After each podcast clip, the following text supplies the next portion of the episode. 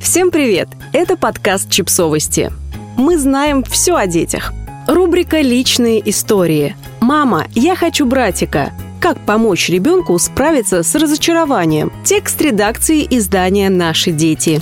Когда вы становитесь родителями, рано или поздно люди начинают спрашивать у вас, когда за следующим. И несмотря на то, что вопрос этот грубый и нетактичный, если его задают родственники или друзья, вы можете легко сменить тему и попросить больше ее не касаться. Но когда этот вопрос задает ваш собственный ребенок, ситуация несколько усложняется. Дети могут начать спрашивать про братика или сестричку в возрасте трех лет или позже, когда у их друзей начинают появляться братья и сестры. И даже если до этого вы не задумывались о еще одном ребенке, вас могут начать одолевать сомнения, не слишком ли это эгоистично, ведь все мы хотим сделать своих детей счастливыми. Желание иметь брата или сестру – это не всегда просто любопытство и удивление. Почему семья не похожа на другие семьи, которые ребенок видит в жизни или по телевизору? Вопрос про брата или сестру может возникать у ребенка несколько раз в разные моменты жизни, считает Майкл Харрис, основатель организации Parenting Pathfinders. По мере того, как дети растут, они испытывают различные чувства по поводу братьев и сестер. У трехлетки это удивление, почему у друга есть братик, а у него нет. У шестилетки Пятилетки это может быть тоска по постоянному товарищу по играм, а подростку иногда не хватает человека, с которым можно на равных поделиться переживаниями по поводу того, что с ним происходит.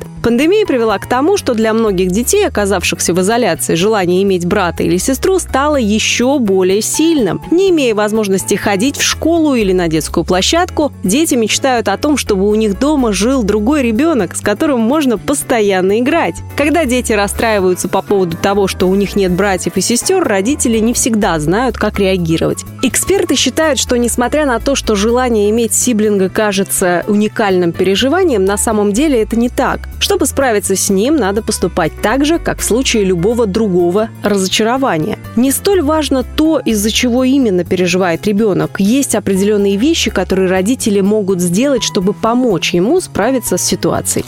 Признавайте их чувства. Когда дети сильно переживают, важно, чтобы они понимали, что родители их слышат. Один из способов – слушать и реагировать на то, что дети говорят, отвечать им, озвучивать, что они имеют право на эти чувства. «Я знаю, как тебе хочется, братика. Я понимаю, что очень трудно, когда не можешь получить желаемое. И я очень рада, что ты рассказываешь мне об этом».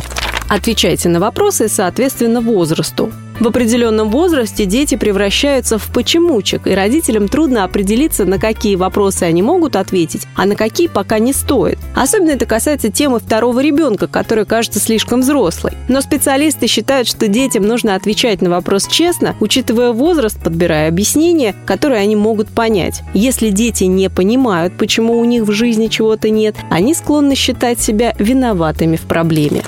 Разберитесь в причинах их желаний. Иметь брата или сестру кажется простым желанием, но его настоящая причина может быть разной. Одни дети просто мечтают о товарище по играм, другие хотят малыша, о котором будут заботиться. Но иногда дети испытывают недостаток близости с остальными членами семьи и мечтают о человеке, с которым у них будут близкие отношения. Иногда разговор с ребенком позволяет понять, чего ему не хватает.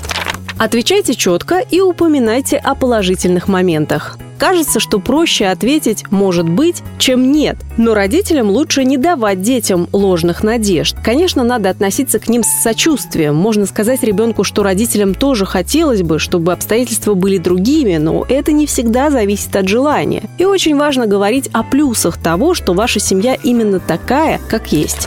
Научите их справляться с грустью. Для разных детей могут работать разные способы. Родители могут предложить детям разные занятия, которые помогут справиться с грустью. Рисование, общение с друзьями и родственниками, ведение дневника, занятия спортом. А также поделиться способами, которые помогают им самим в трудных ситуациях. Подписывайтесь на подкаст, ставьте лайки и оставляйте комментарии. Ссылки на источники в описании к подкасту. До встречи!